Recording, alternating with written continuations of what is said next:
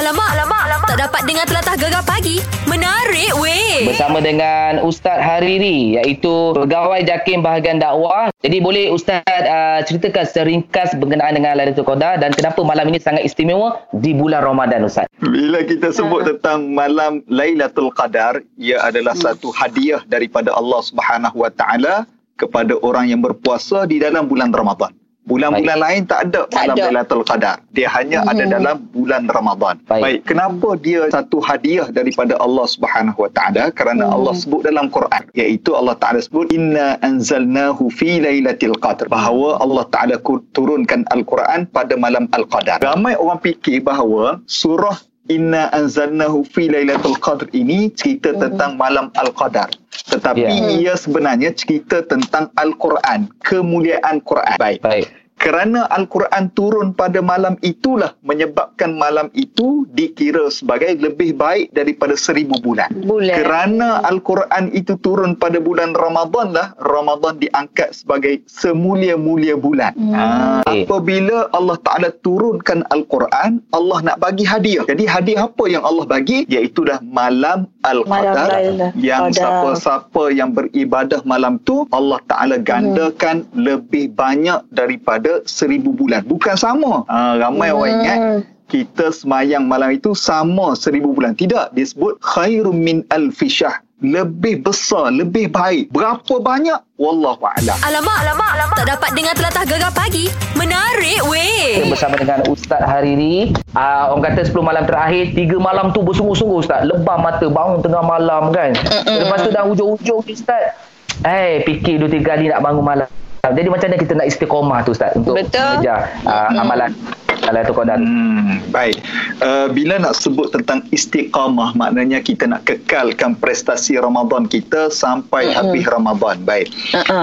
Yang paling penting adalah kita kena bentuk persekitaran. Kalau kita rasa sedih, macam mana kita nak bagi mood kita gembira? Kita dengar Gegar. Jadi bila kita dengar tu kita rasa semangat. Sebab apa? Persekitaran mood yang dibawa daripada DJ-DJ itu. Baik. Dalam rumah kita ni, kita mesti ada satu tempat kita sedia, ni tempat solat. Kalau dalam Islam dipanggil mihrab. Jadi mihrab ni maknanya ada tempat sejadah, kita duduk ruang tertutup yang khusus untuk solat. Jadi bila kita ada tempat itu, kita pun rasa persekitaran untuk kita beribadah di dalam bulan Ramadan. Itu pertama. Kita boleh juga dengar lagu-lagu ataupun pengisian yang boleh menginsafkan kita. Jangan dengar lagu raya. Boleh dengar, tapi jangan terlalu banyak. Bolehlah dengar-dengar lagu, contohnya yang trending sekarang ni Raihan dengan apa tu Alif Sata kan. Dengar Tuhanku ampunkanlah segala dosaku. Dah dengar lagu tu sebelum nak tidur, oi bangun kiamulail sebab banyak dosa. Alamak. Tak dapat dengar telatah Gegar Pagi. Menarik weh. Kita telah pun post di Facebook dan juga Instagram perkataan hari ini adalah peleting. Peleting, perkataan yang berasal dari negeri Kelantan. Aku asal Terengganu ke? Terengganu pun ada juga. Tapi Kelantan pun pakai juga perkataan itu. Ada setengah-setengah daerah pakai, ada setengah daerah dia panggil perkataan lain lah. Tak boleh royak lah. Itu rahsia lah. Tapi hari ini istimewa, kita ada ustaz selebriti kita. Ya, jadi anak murid kita pagi ni. Memanglah keluar radio, keluar TV. Hari-hari muka dia. Handsome pun handsome kan. Ustaz, selamat datang ke kelas Cikgu Cikgi. Ya, selamat datang. Pagi Cikgu Cikgi. Pagi Cikgu Cikgi. Selamat pagi. Bukan nak mengajar ustaz lebih-lebih, kita yang mana kita tahu je ustaz. Ustaz tak tahu masalahnya. Ustaz orang Kedah dah. Tuh sini. Kedah pantang kalah walau sakit itu dan rebah. Terang rebah tu pun tak kalah. Terang rebah bikah bangun balik. Amboi. Okey ni ustaz, apa perkataan peleting? Maksud ustaz rasa. Okey. Bagi sikit ayat contoh ayat ni. Sana bagi ayat teritau lah. Mek Zura bagi clue. Nampak cakap Kedah tu eh. Mek ni serba boleh. Okay. Serba boleh. Dia plating ni, dia adalah satu benda yang sentiasa ada di mulut. Di mulut pun ialah tanya nak pakai dia tu. Kalau mu bagi tu aku rasa dapat jawab Mek. Tahu Ustaz, takkan tak boleh jawab. Teka dulu Ustaz. Yalah, dia letakkan dia benda-benda.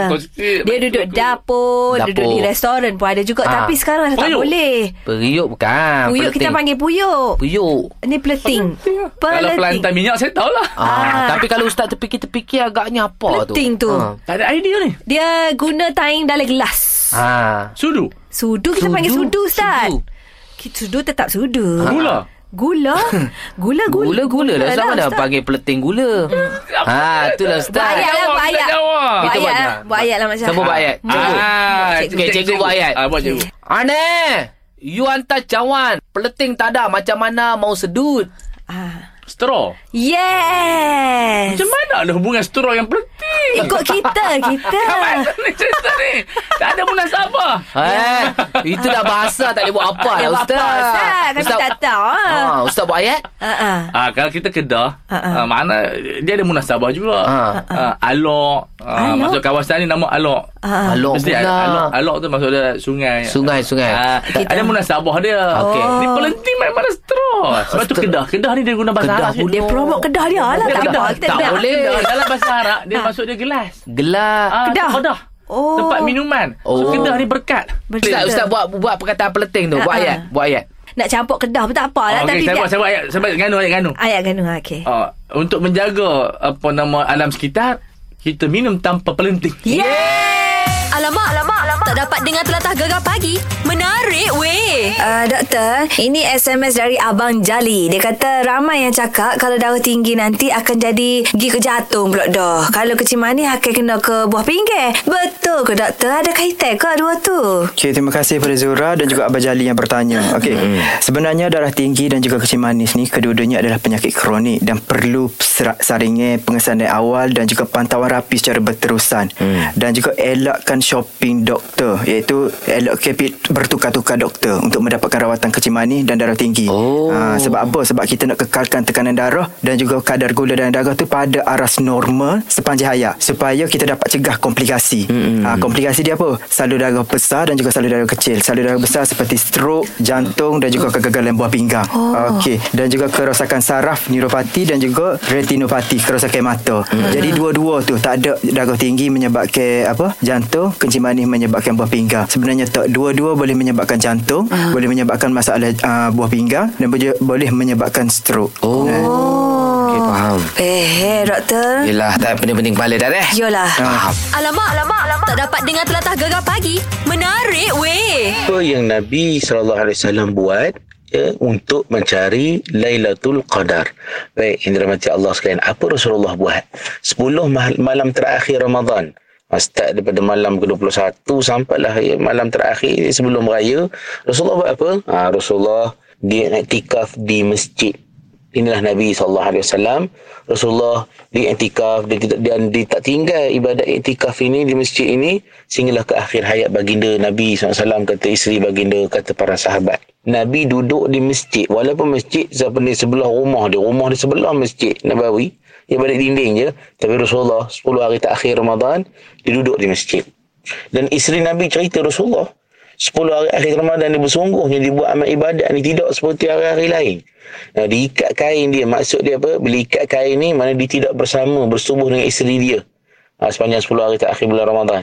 Dan Nabi kadang dia gerak ahli keluarga dia untuk bangun beribadah daripada malam 10 hari terakhir bulan Ramadan. Kemudian tuan-tuan macam Allah, ini ada antara satu amalan sunat yang Nabi buat. Apa dia? Lepas maghrib, 10 hari terakhir Ramadan, Rasulullah mandi. Lepas solat maghrib,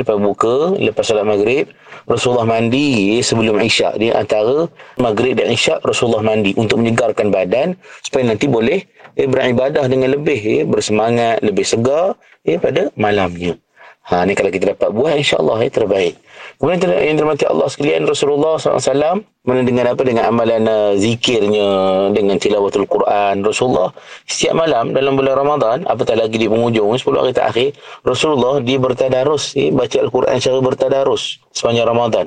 Dan sudah pasti di penghujung Ramadan juga Nabi teruskan ibadah baca Quran secara bertadarus. Nabi bertadarus dengan malaikat Jibril. Mana Jibril turun setiap malam dia untuk ada masa untuk dia baca Quran dengan Rasulullah. Dia akan baca dan dia akan semak baca Al-Quran Rasulullah sallallahu alaihi wasallam. Di antara ibadah yang Nabi buat di 10 hari terakhir bulan Ramadan. Jadi bolehlah kita tiru tuan-tuan sunnah yang baik ini, ya, dalam suasana kita PKP ni kita buat, kita iktikaf dekat rumah kita. Kita peruntukkan satu ruang, ruang tamu ke atau satu bilik khas di rumah kita, itulah tempat iktikaf kita untuk kita baca Quran, kita selawat, kita berzikir, kita istighfar, kita solat sunat, malamnya, tarawihnya, tahajudnya, witirnya. Buatlah tuan-tuan, itu antara sunnah yang Nabi SAW wariskan kepada kita, umatnya, untuk kita mengejar Lailatul Qadar. Moga-moga tuan-tuan kita manfaatkan di penghujung Ramadan ini dengan mengikut sunnah Nabi sallallahu alaihi wasallam. Alamak, tak dapat dengar telatah Gegar Pagi. Menarik weh. Kita ada Mek Ye di talian. Apa dia tu Mek Ye? Apa masalah itu? Hello. Alah, gezel lah kita ni. Nak tanya sikit petua ni. Gigi ni. Ah, gigi. Apa dia gigi tu kenapa? Kau ngak? Tak tahu. Lagu mana nak bagi gigi tu putih. Tak cakap gahar tu. Nak makan gigi gosok. Gigi malam pagi siang duk cakap gaduh. Duk goyang-goyang. Tak putih juga ni. Oh, masalah gigi lah Mak Syah. Nak suruh putih lah. Nak suruh putih. Support apa tu? Support hati lah. Support hati-hati tu. Pokok gigi kita comel.